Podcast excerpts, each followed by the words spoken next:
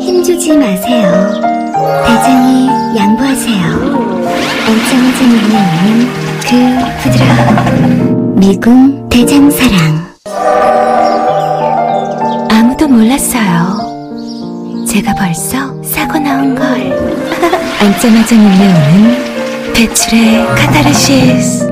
빅동의 추억. 미궁 대장사랑.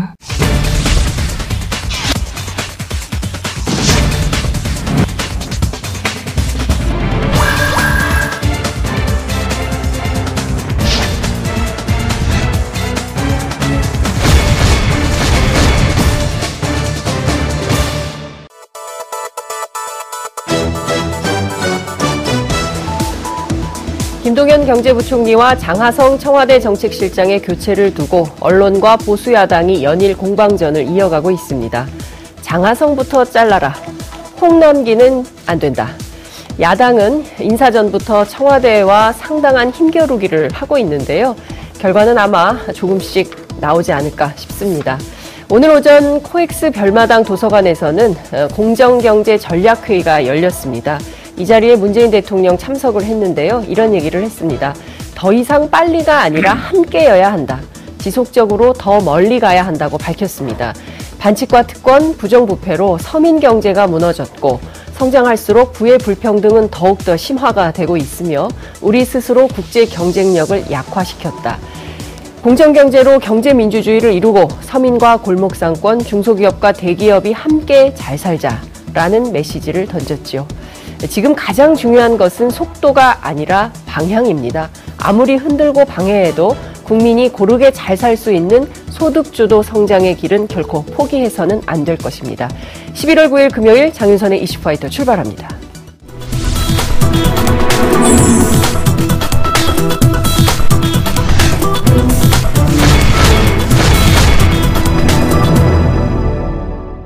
이슈파이터 1부 시작하겠습니다. 언제나 서민의 편에 서서 서민들의 목소리에 귀를 기울는 서민 편파 방송 민생 만담 시간입니다. 아 작가들이 아주 재밌게 써주셨어요.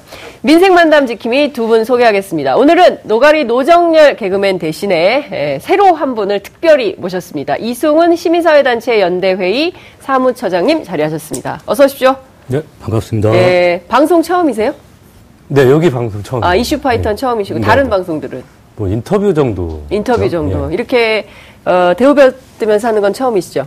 네, 네. 네. 맞습니다. 라디오는 가끔 나가지 라디오는 않으셨어요? 가끔 국민 TV에서 아. 또좀 해본 적이 있었던 진행을. 하셨어요? 그럴 리가 있겠습니까? 아유 유명한 각도 우리 저 있으시고. 이승훈 사무처장님이 이제 시민사단체 연대회라고 네. 전국 500개가 네. 넘는 주요 시민사단체 상설 연대기구 상근 사무처장님이세요. 근데 아. 별명이 NGO계의 아. 원빈. 오, NGO계 원빈. NGO계의 야, 뭐 원빈. 누구죠? 또 그 유명한 분. 누구죠? 그 장동건 말고 또 한 분 있잖아요. 어, 아무튼 됐어요. 별명이 되게 예, 많으세요. 기억도 안 나면서 막 얘기해요. 지금 더 중요한 거는 민생 갑봉이 안진걸 민생경제연구소장 소개도 안 했는데 막 아, 들어왔어요. 괜찮습니다. 막 치고 들어와. 근데 노정일, 노가리 노정일님은 어디로 가신 거죠? 오늘 뭐 특별한 일정이 있으신 모양이에요. 그렇죠. 예, 또 개그맨이라 배- 배려해드려야죠. 네, 배려해드리고 행사 또 행사 한번 뛰시러 가신 것 같죠. 살림이 어려우시니까. 출연료가 많은 순으로 예, 움직입니다. 그러시 어쩔 수 없죠. 뭐. 자, 저희가 오늘 얘기를 좀 시작하기 전에 인사가 났습니다. 청와대 인사가 났는데요. 김동연 경제부총리, 장하성 청와대 정책실장을 동시에 교체를 했고요. 어, 후임에 홍남기 그리고 김수현 수석 그러니까 홍남기 실장이죠 국정 예. 어, 국무조정실장 그리고 김수현 사회수석을 각각 어, 경제부총리에 그리고 정책실장에 선임을 했습니다.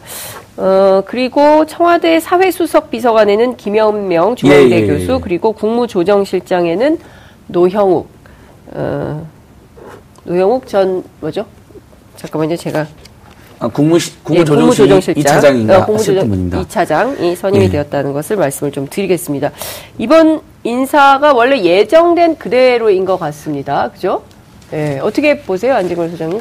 예, 그, 일단 김현명 교수님은 정말 그 학생, 학창 시절에도 사, 그 민주화 투쟁하다가 감옥도 한번 갔다 오신 분이고요. 네. 그 다음에 우리나라 사회복지 정책, 사회복지 캠페인의 선구자십니다. 우리 무엇보다 이슈파이터에도 몇번 음. 네, 그렇죠. 나오셨고. 예, 저번에 애청자세요, 애청자. 예, 애청자시고 이명박 전 대통령 1심 선고 때 오셨다가 거의 방송도 못 하고 하셨잖아요. 재판이 음. 아예. 들어오질 못하고 스튜디오에 그렇죠. 들어오지 못하고 대기실에서 만나서 갔죠. 제가 앞으로 큰일을 하실 가능성이 있는 것으로 전망이 된다. 어떻게 어. 생각하냐 그랬더니 네. 그런 말 마세요. 어. 못 들어본 이야기입니다. 저한테 아주 그, 그 뭐라 그러죠. 쉴드, 아니 그 쉴드가 아니라고 아닌 척 하는 거. 아닌 척. 예. 하셨는데 예. 딱 걸렸어요. 네. 근데 워낙 지금 기대가 클 겁니다. 네. 제가 전화를 막 했는데 아, 전화 계속 안 받더라고요. 음. 예. 예, 왜냐하면 인사 발표 전에는 대체로 전화를 안 받습니다. 아, 그렇군요. 아, 네. 근데 이제 김수현 정책실장에 대해서는 사회속 할 때부터 네. 어, 부동산 정책이나 교육 정책을 제대로 못하는 거 아니냐라는 진보 진영의 비판도 많았습니다. 자유한국당 분들도 오늘 뭐 비판하고 그랬던데 뭐 그분들의 비판은 최저임금 인상이나 소득주 성장이라든지 뭐 종부세 인상 이런 걸 비판하는 거기 때문에 국민들의 시민사회 설득력이 약하다고 생각하는데 그렇군요. 다만 시민사회 단체들이나 진보 진영에서도 부동산 정책, 그 다음에 사회복지 정책, 그다음에 교육 정책에서 어, 진보적 색채를 네. 어, 촛불 시민정부라고 선포한 이 정부의 제대로 된 정책을 펼치는데 문제가 있지 않았냐라는 지적이 꽤 있기 때문에 음. 네. 어, 본인이 이제 정책 시장 되셨기 때문에 음. 그런 지적을 불식시키기 위해서 정말 국민들 위해서 발로 뛰어, 뛰어셔야 되는 거 아닌가라는 그렇군요. 충언을 한번 드려봅니다. 예. 시민사회단체 연대회의에서 근데 이게 이미 다 예상되던 네, 명단이- 명단이 많이. 많이 돌기도 예. 하고 오늘 아침부터도 다 이제 뭘 엠바고가 걸려서 그 보도는 못했지만 여러 단체 카톡방에서 인사가 돌아다녔습니다. 예, 저도 봤습니다. 예, 예. 그러니까요. 예, 같이 공유하고 있었습니다. 아, 그런가요? 카톡방 같이 쓰고 있나요? 예, 같이 쓰고 아, 있어요. 네, 단톡방에 나가야겠네요. 같이 네. 있어요. 아닙니다. 나가고 네. 싶습니다. 그 시민사회단체 연대회에서는 이번 그 인사에 대해서는 어떻게 평가를 하십니까? 아직 평가를 하기 위해서 논의를 하긴 좀 그렇고 네. 그다음에 이제 두 분들은 비선 실세신가 봐요. 그런 카톡방 정보가 가끔은 좀 잘못된 네. 오보들, 엠바오들 네. 좀 그럴 수 있습니다. 오보가 예, 맞아요. 오보가 많아요. 그래서 시민사회 입장에서는 예. 뭐그 카톡방 정보를 가지고 어떤 입장을 미리 예 견하기에는 좀 아, 아, 근데 방금 2시에 발표는 됐습니다. 발표가 네. 지금은 네. 이제 네. 그렇습니다. 네. 예, 네. 그래서 네, 아직 뭐 그런 어떤 평을 내놓기에는 좀 조금 근데 시간입니다. 이제 그- 공식 상근 저는 이제 이미 참여는 사무처장이 아니잖아요. 아닙니다. 심- 그러니까 이제 어, 자유인, 네. 단독자, 네. 쓸쓸한 개인이어서 예. 막 이야기하는데 아, 굉장히 공식적으로 예, 그러니까 역시 조직 안에 예, 우리나라에서 예, 가장 그렇습니다. 모여 있는 곳이기 때문에 예. 아주 그냥 그 진중한 태도로. 그래도 어, 시민단체들이 되게 김동연 부총리에 대해서는 불만과 비판이 좀 끊이지 않았던 것으로 기억하는데요. 전체적으로. 뭐 여러 가지 의견이 있을 수 규제 있겠지만 완화를 주도한다든지 뭐 이런 거에 네. 대해서 예. 비판이 있었죠. 예. 어, 있었지만 뭐제 네. 의견은 아니고요. 예. 지금 개인 의견 얘기하시기가 굉장히 어려운 어, 사무처장님이시기 때문에. 돼요. 근데 이제 이런 것 같아요. 그러니까 중요한 것은 그 막 언론이 그 인사에 주목을 하고 있지만 또 우리 국민들이 누가 어느 자리에 가는가에 대한 관심도 많으시지만 어, 중요한 것은 문재인 정부가 촛불혁명 정부로서 가지고 있는 정체성. 그렇죠? 그래서 이 예. 소득주도 성장의 이 정책을 계속 밀어간다. 이런 메시지가 강하다고 봐야 되지 않겠어요? 네, 그렇죠. 그러니까 뭐 시민사회 입장에서도 음. 네. 사실은 정부가 정부가 들어서면서 만들었었던 정책들 네. 그중에서 이제 어, 국민들에게 공감을 많이 받는 정책들은 사실 어떤 부침이 있더라도 네. 좀 뚝심 있게 계속 밀고 나가는 게 되게 중요한데요. 네. 어, 새로 인선으로 오신 분들이 그런 부분에 어떤 강점을 가지고 음. 있는 분들이 이제는 앞으로 시민사회는 계속 지켜보고 또 협력할 것은 협력해야죠. 음. 그렇군요. 어쨌든 네. 김동연 부총리, 장하성 실장 두 분 다 정말 열심히 훌륭한 분이죠. 근데 네. 어, 진보적인 분들이 보기에도 중도적인 분들 보기에도 좀 어, 어쨌든 계속 혼선이 터져나온 건 사실이잖아요. 메시지가 다르고 네. 마치 김동연 부총리는 혁신성장의 선구자인 것처럼 또뭐 규제 완화라든지 재벌과의 대화를 주도하는 네. 것처럼 나오고 삼성을 막 찾아오고 그랬잖아요. 장하성 정치실장은 경제민주화와 그 다음에 공정한 경제와 소득주도 성장의 상징인 것처럼 나오고 네. 그렇죠. 맞습니다. 어, 경제부총리에 대한 뭐 견제도 일부 한 것으로도 예전에 네. 뭐 일부 보도도 있고 그랬잖아요. 박원석 전 예. 정의당 의원을 통해서도. 네. 그러면서, 어, 둘 다 열심히 하고 좋았지만 계속 어쨌든 경제가 불안하다고 느끼는 국민 입장에서는 메시지가 막 따로 나오고 서로 사이가 안 좋은 것처럼 비춰지니까 네. 어, 좀 거기에 대한 비판은 많았던 건 사실인 것 같아요. 그래서 네. 이번에 뭐 이미 경질돼버린 거, 교체된 거니까 네. 그리고 뭐 문책적 경제는 아닌 것 같아요. 1년 반 넘게 그렇죠. 어쨌든 현 정부의 이제 3년 차로 예, 거니까요. 그 기틀을 짠 거잖아요. 네. 그리고 예를 들면 저희들이 경제민주화와 소득조 성장, 최저임금 인상, 그다음에 노동자 서민의 소득 증대를 강력히 주창하면서 그렇게 내수 활성화를 이야기하고 있지만 네. 혁신 성장이라든지 그다음에 우리나라 경제가 나가야 될 어떤 새로운 방향 네. 에 대해서 저희가 뭐 부정하거나 반대하는 게 아니었거든요. 그러니까 그 그것들이 다 조화롭게 더잘 네. 돼야 될 상황이기 때문에 새로운 이제 경제부총리, 정책 실장, 사회수석, 네. 특히 사회수석에 대한 기대가 매우 큽니다. 그렇죠. 어, 우리나라에서 복지국가라든지 경제민주화, 민생 살리기를 아주 오랫동안 활동해 오신 분이거든요. 네. 제가 실제 참여연대에서도 모시고 활동했었는데 정말 정책적으로 그 빠삭하단 말이죠. 정책적으로 빠삭하다, 예. 빠삭하고 어, 실제로 굉장히 행동력도 있는 계획력도 있으신 분이어서 네. 기대가 크다는 말씀 감히 드려봅니다. 알겠습니다. 예. 저희가 다음에 이 김현명 사회수석 모시고 인터뷰를 할 때 말씀드리겠습니다. 안진걸 소장에 따르면 정책적으로 빠삭하다. 예, 올마이티 예. 정책적으로. 네. 예. 빠삭한 사람 이렇게 제가 소개를 네. 하도록 하겠습니다. 어쨌든 이제 오늘 나온 인사이기 때문에 또 보수 야당들은 굉장히 반대를 많이 했어요. 그리고 대놓고 오늘 아침에도 어, 홍남기 국무조정실장 반대다. 나는 반대세. 뭐 이런 얘기들을 음. 했기 때문에 관련해서 이제 또 추가 논평들이 나올 거고 또 그 경제부총리와 관련해서는 그 인사청문회도 해야 되기 때문에 예산 예. 정국을 앞두고 있는 상황이어서 국회에서 논의가 어떻게 될지 그것도 저희가 좀 지켜보도록 하겠습니다. 한마디만 못하면 네. 저희들이 지금 몇 달 동안 우리 국민들이 다 기억하실 거예요. 자유한국당이나 일부 바미당에서 경제팀, 네. 경제 담당자들 교체로 여러 번 공격하지 않았나요? 맞아요. 근데 막상 교체하니까 공격을 하대요 또. 네. 그럼 너무 그 앞뒤가 안 맞는 것 같아요. 하지 말라고 그러고. 그러니까 원래는 잘라라. 김동연, 장하성 다 교체해야 된다. 그렇죠. 뭔가 불법이 나오고 있다. 네. 불안하다. 문제가 있다라고 네. 타경질을 그랬어요. 근데 갑자기 또 김동연은 안 된다. 네. 이렇게 나오더라고요. 그래서 그게 언론에도 이미 지적이 있었습니다. 자르라라 할 때는 언제고 자르니까 또 뭐라 한다라는. 그러니까요. 오늘 너무 앞뒤가 다르면 안 될것 네. 같아요. 예. 3시에 전원책 변호사 해촉과 관련된 입장이 어떻게 나올지 저희가 오늘 뭐 뜨겁습니다. 2시에는 인사 발표, 3시에는 또 자유한국당의 예. 전원책 어, 조강특위 위원이 이 본인의 입장을 발표한다고 하기 때문에 저희가 좀 음, 바쁘게 움직여 보겠습니다. 예, 예. 그나저나 오늘 새벽에 굉장히 안타까운 음, 예. 사고가 있었습니다. 종로의 한 고시원에서 화재가 발생을 했는데요. 여기도 스프링클러가 없었어요. 그러니까 늘 화재 사고가 나면 왜 이렇게 우리는 이게 충분히 막을 수 있었던 것임에도 불구하고 이 시스템이 미비해가지고 안타까운 죽음을 이렇게 봐야 되는가에 대해서 정말 참 답답한 마음을 금할 수가 없는데 그 어떻게 보셨습니까 이승훈 처장님? 뭐 일단 첫 번째로 가슴이 너무 아프고요. 네. 그리고 저도 개인적으로 20대 때 뭐 대학을 다니면서 네. 고시원에 살아보기도 하고 그런 상상도 해봤습니다. 어, 자면서 고시원에 지내셨어요? 뭐 아마 20대 때? 저뿐만 제, 아니라 제가 알기로는 신림동 고시원 생활을 오랫동안 하셨는데 아. 그 끝내 실패하신 분들 있지 않습니까? 아, 예, 그렇군요. 굉장히 안타까운 사연을 가지고 계신 분들 예. 많습니다. 개인사도 안타깝고 그리고 이제 제가 거기에 누워 자면서 음. 여기서 만약에 불이 나면 어떻게 될까라는 생각도 많이 해봤어요. 사실은 어. 그런 의미에서 보면 남일 같지가 않고 예. 특히나 어, 사망자들 대부분이 40대에서 60대 예. 우리 사회로 치면은 사실은 100세 시대에 한창 일할 연배 때의 분들일 수도 있습니다. 네. 그래서 아픔이 더 큰것 같습니다. 네. 그러니까 지금 다 생계형. 제가 예, 보기에는 맞습니다. 그, 어, 그 생계형 일용직 노동자들이라는 소방, 관- 소방당국의 이제 입장도 나왔는데요.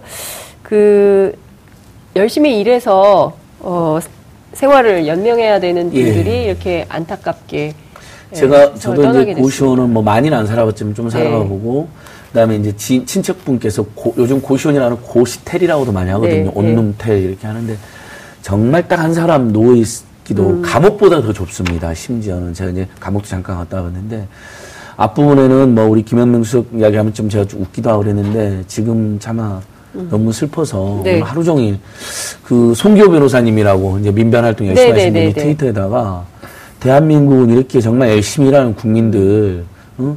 살기도 어려운 기숙사 고시원 같은 데서 살게 하고 그리고 스크린 스프링클러 같은 거 꼭 있어야 된다 여러 번 나왔는데 아예 그런 건 노후 건물이라든지 뭐 네. 저층 건물을 면제해주고 예. 음. 그런 게 보완도 안 되면서 이렇게 계속 사람이 특히 가난한 사람만 그러니까요. 지금 너무 비참한 게 계속해서 이런 그 주거 취약 지역에서 화재 시설이 미비될 때 그런 데서 화재가 나고요.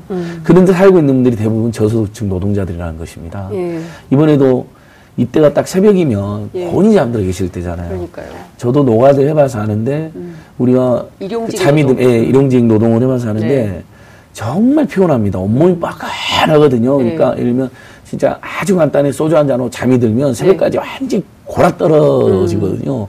그래가지고 일이 아마 너무. 예 너무 또 육체도 너무 힘드니까 아. 그 그러니까 우리가 일어나야 되는데 눈이 안 떠지기 아, 그 너무 깊이 피곤하면. 예, 그런 상태였을 수가 있습니다. 근데 또 좁잖아요. 이 네. 고시원의 특징이 이제 이승훈 처장님도 아마 고시원 저보다 훨씬 오래 생활하셔갖고 잘할 텐데 예. 진짜 다닥다닥하고 좁거든요.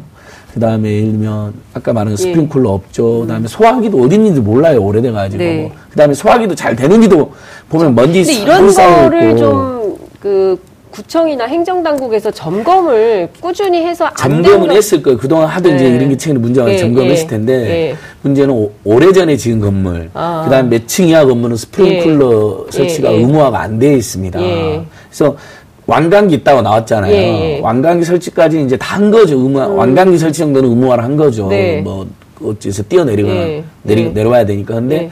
어, 새벽에 갑자기 불이 나가지고 너무 고나게 피곤하게 주무시는 상태에서 예. 갑자기 이제 입구 좁은데 입구가 그러니까 도망 나오기가 그 어려운. 구조되기가 쉽지 않은 상황이었던 걸 그러니까 추정이 되고 제가 그 저 서울역 있잖아요. 서울역에서 그 대우빌딩 뒤편. 예. 그쪽에도 굉장히 많아요. 그러니까 거기도 굉장히 고시원이랑 쪽방촌이 있지 많죠. 않습니까? 예. 근데 거기 보면 그러니까 그 겨울에는 노숙 하시는 분들이 겨울에는 그런 고시원이나 쪽방촌에 들어가서 이제 주무시는데 정말 상상을 초월하는 공간입니다. 네, 정말 상상을 초월하는 좁은 공간에서 굉장히 복도도 좁아서 네. 이렇게 이렇게 갈 수가 없고 이렇게 세로로 해서 가야 되는 정도로 굉장히 아. 좁은 공간에서 생활하시는 분들이 많은데 저는 이렇게 그 주거 환경이 취약한 곳일수록 공공이 더 적극적으로 네. 어 손을 손길을 좀 뻗어서 그분들이 안전하게 생활할 수 있도록 도움을 좀 드려야 되는 거 아닙니까? 아, 그러려면 우리가 세금 내는 거 아니에요? 예. 저는 사실 고시원 총무도 해봤습니다. 그래서 사실은 아, 다양한 경력을 갖고 그. 고시원 네. 비용이 면제가 되잖아요. 그렇죠. 아, 왜냐면 관리를 그래요? 하니까 관리하고 그래서- 고시원생들하고 도서, 도서관 총무하고 똑같네요. 네, 도서. 비용이 면제되고. 네. 경우에 따라서는 비용을 좀 받기도 하고 아. 주 헐값이긴 하죠. 예. 그래서 사실은 좀 그런 고민들을 좀 해본 기간이 조금 됐는데요. 네. 이게 규제만 가지고 될 수 있는 문제이냐. 사실은 음. 고시원을 하시는 분들, 하시는 분들도 사실은 가지고 있는 돈 탈탈 털어서 그거 하나 인수해서 어떻게 운영을 하는 것이기 때문에 아. 시설물에 뭔가 투자를 하는 것에 대해서 굉장히 열악한 조건에 놓여 있습니다. 그리고 또 한 가지 문제가 되는 게 먹방이라고 하죠, 소위. 고시원에는 보면은 창문이 없는 방들이 있습니다. 아, 네, 먹으면서 네. 하는 방송이 아니라. 아, 그것도 네. 먹방인데 네. 고시원 먹방이라고 하는 건 이제 창문이 없고 그렇죠. 건물이 네. 있으면 네. 뺑 둘러쳐서 창문이 있는 방들이 있고 예. 가운데 부분에 창문 있는 방은 한 5만 원 정도 더 비싸고 창문 예. 없는 방은 네. 뭐 30만 원 안팎, 창문 있으면 한 40만 원 안팎. 한 달에? 예, 차이가 예. 좀 있습니다. 아. 근데 옛날엔 조금 더 쌌죠. 근데 지금 그 정도 올라가더라고요. 네. 그러니까 뭐 소방 점검을 나오거나 이러면 과거에는 뭐 네. 물론 지금은 제가 모르겠습니다. 과거에는 소방 점검을 나오는 날을 또 이렇게 이 업주분들 잘 아세요. 그리고 이제 관계로 이제 그런 걸 좀 잘 풀어 나가고 그랬는데 네. 그때 제가 들었던 생각이 이것을 소방 점검하고 규제해서 해결될 수 있는 문제냐 네. 아니면 근본적으로 고시원과 같은 어, 좀 여러 사람들이 우리나라가 지금 37만 정도가 그 비주택에 거주하고 있고 그중 50%가 고시원에 거주를 하고 있는 상황입니다. 세상에. 그러면 거, 고시원에 고, 거주하고 있는 사람들이 단순히 예. 청년들만 지금 뭐 사고, 사고에서도 발생됐듯이 네. 그래서 고시원과 관련한 건축에 대해서 어, 건축법도 네. 좀 특화된 건축법이 좀 필요해 보이고 그리고 정부든 지자체든 단순히 호- 소방 점검을 나가는 게 아니라 그 시설이 고쳐질 수 있도록 공적 어떤 자금들이 투여되는 것도 시급하게 검토돼야 된다고 생각합니다. 그러니까 방금 이제 한 37만 이제 비주택 거주자, 그러니까 네, 뭐 비닐하우스, 뭐 고시원, 뭐 쪽방촌, 음. 뭐 제가 이제 다른 데 본 자료는 50만 명이 좀 넘는 거로 그 우리 어. 청년 유니온이라는 민달피 유니온 참여연대에서 예. 단체 봤는데 어쨌든 어 이분들은 고나게 일 끝나고 들어와서 잠자고 또 새벽에 나가고 그러니까 네. 대피 교육, 화재 교육도 많이 못 받았을 수가 있습니다. 그러니까 그런 아. 부분들도 굉장히 중요하고. 그럼 저는 정말 스프링클러 굉장히 중요한데 화재. 예방에서 예.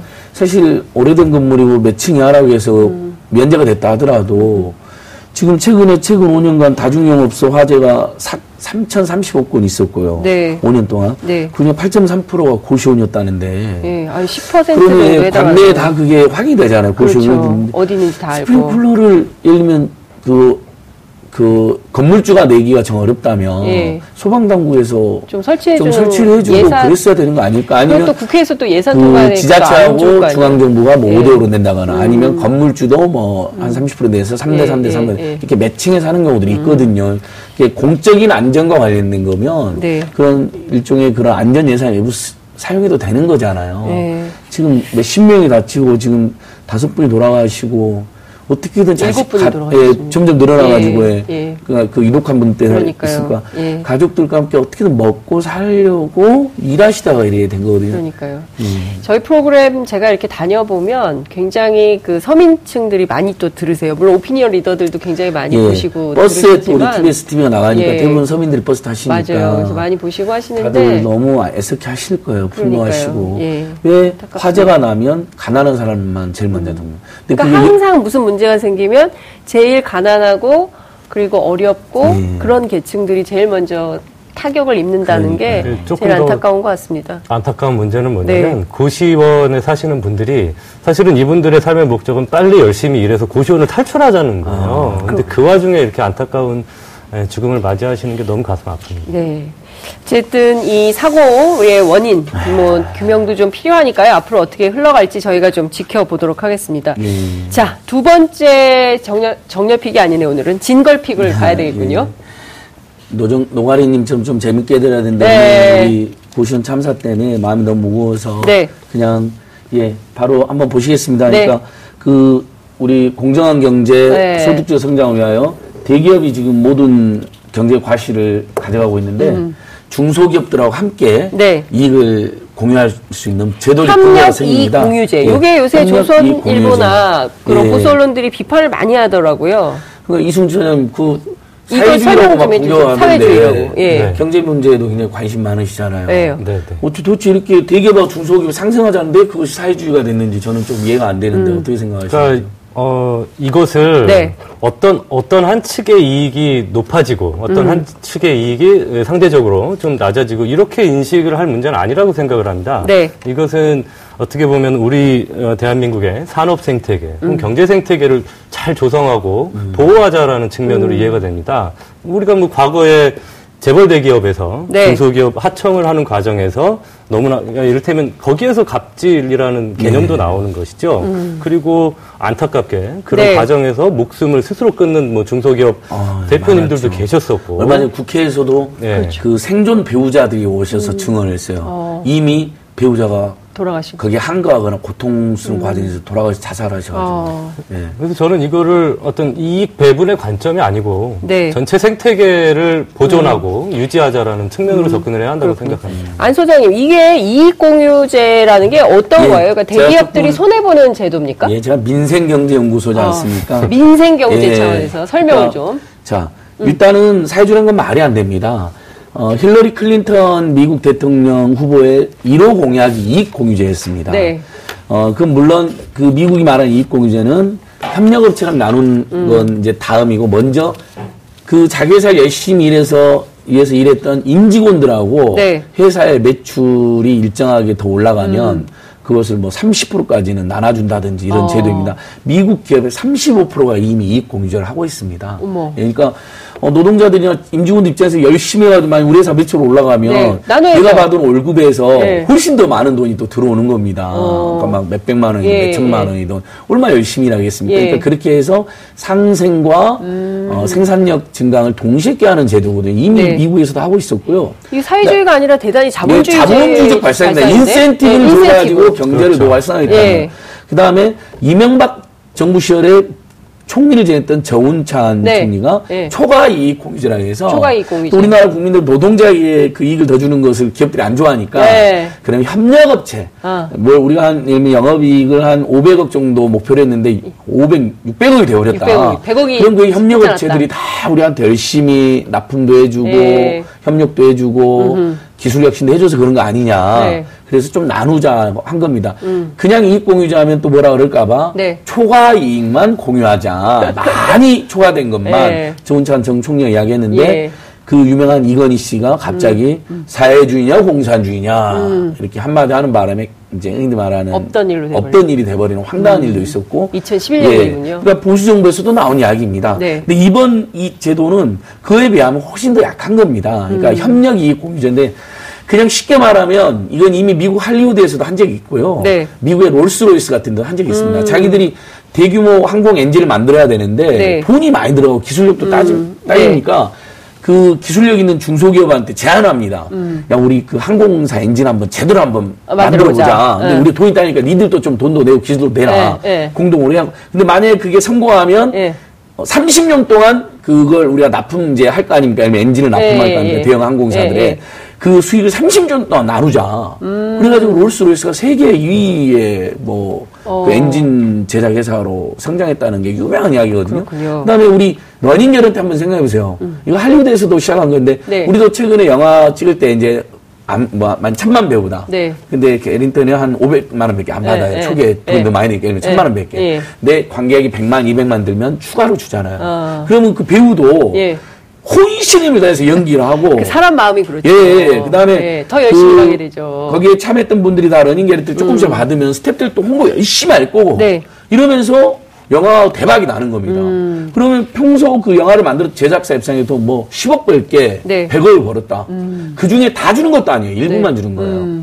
이건 하면 할수록 대기업이나 협력업체나 그게 참여하는 스탭들이나 예. 다 유리해지는 제도입니다. 그렇군요. 그러니까 기본적으로 이게 반시장주의적인 발상이라는 것은 틀렸다. 시장 반시장기 반 사회주의는커녕 예. 오히려 시장의 활력을 불러일으키고 예. 경제 주체들에게 인센티브를 자극하고 네. 서로 서로 상생할 수 상생하게. 해가지고 예. 경제가 더 커지고 활력이 느껴지는 예. 굉장히 시장 친화적이면서 그다음에 이번에 그래서 그것도 법으로 의무화하는 것도 아니고 네. 대기업이 원할 때 자율적으로 하겠다는 겁니다. 우리 산업 구조가 굉장히 경직화돼 있고 그러다 보니까 이제 굉장히 새로운 시도들이 많이 아, 이루어져야 된다고 생각을 음. 합니다. 뭐 요즘에 사회적 경제라는 얘기도 이제는 낯설지 않은 네. 뭐 그런 얘기가 됐고 저는 그래서 그 일터에서 일하는 노동자들을 한번 생각해봐야 될 필요가 있다고 음. 생각합니다. 지금 우리 교육 과열과 수도권 과밀한 어떤 대학들만이 대기업에 네. 들어갈 수 있고 하지만 어, 중소기업이라도 대기업과 협력 관계를 맺으면서 그런 이익이 공유되고 그래서 음. 그 수혜가 나에게도 온다라고 했을 때 그 노동자가 갖는 그 대기업 노동자들에게 상대적으로 느끼는 박탈감도 네. 어느 정도 좀 네. 완화될 수 있는 방식이 그러네요. 되지 않을까 협력업체. 이익이 가기 때문에 네. 초과이 익보다는 그 초- 협력업체의 중소기업이잖아요 대부분 네. 음. 그 노동자 임금도 올라갑니다. 그러다 보니까 이제 대중소기업 이게 대중소기업 이익만 그렇죠. 그 상승뿐만 아니라 거기서 일하는 노동자들의 어. 격차도 좀 줄여지는 최근에 네. 광주형 일자리 뭐 이런 것이 이제 논쟁거리가 되기도 하는데 어쨌든 이제 새로운 실험이고 이게 뭐 꼭 법으로 강제하는 것도 아니고 원하는 경우에. 자율적으로 예. 하기 때문에 이런 거를 공격할 이유는 없어 보인다라는 예, 안 소장님. 말씀 좀 들으면서 시간이 많지 않기 때문에 끝으로 마지막 정렬픽 소개해 주세요.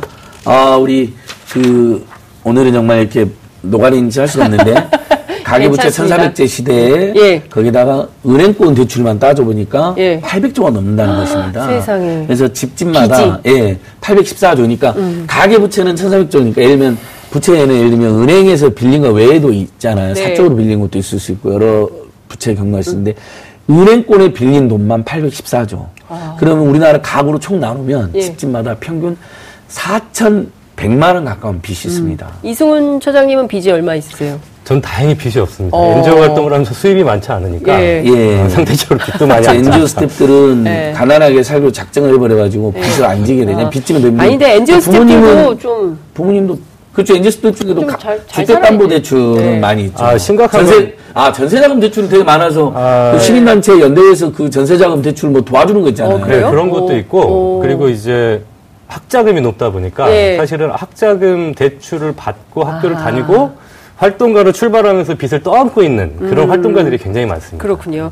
어찌됐든 참, 뭐, 우리가 대체로 보면 빚내서 집사라고 했던 박근혜 정부 최경환 예. 경제부총리 시절의 초이노믹스로 인해서 가계 부채가 굉장히 많이 급증했고. 예, 급증을 했고 그 빚더미 속에 지금 계속 살아가는 건데요. 그러다 보니까 월급이 늘어나고 소득이 늘어나도 소득 주도 성장, 음. 그렇죠. 소비로 연결이 안 되는 게 이자를 먼저 갚거든 우리 국민들이 그렇죠. 원금이나 맞습니다. 한 푼이라도 더 예, 이자를 줄이려고 빨리 갚아야 되니까 예. 빚을 그런 문제가 있어서 어쨌든 제가 보기에는 이런 가계 부채를 줄이기 위한 특단의 대책 노력 이런 것들도 좀 필요해 보인다라는 생각이 좀 듭니다.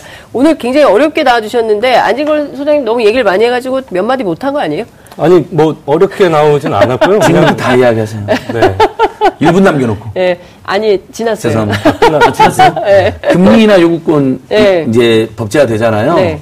금리 낮춰달라는 거거든요. 그러니까 그 비싼 대출 금리에 우리 국민 여러분 당하지 마시고요. 은행에 적극적으로 금리나 해달라고 요구하십시오. 이게 법적 권리입니다. 예. 네, 예. 알겠습니다. 오늘 두 분 말씀은 여기까지 듣겠습니다. 고맙습니다. 네, 고맙습니다. 고맙습니다. 여러분들께서는 지금 생방송으로 진행하는 장윤선의 이슈파이터와 함께하고 계십니다. 오늘 방송 좋았나요? 방송에 대한 응원 이렇게 표현해주세요. 다운로드하기, 댓글 달기, 구독하기, 하트 주기. 더 좋은 방송을 위해 응원해주세요. 그리고 2부도 함께 해주세요.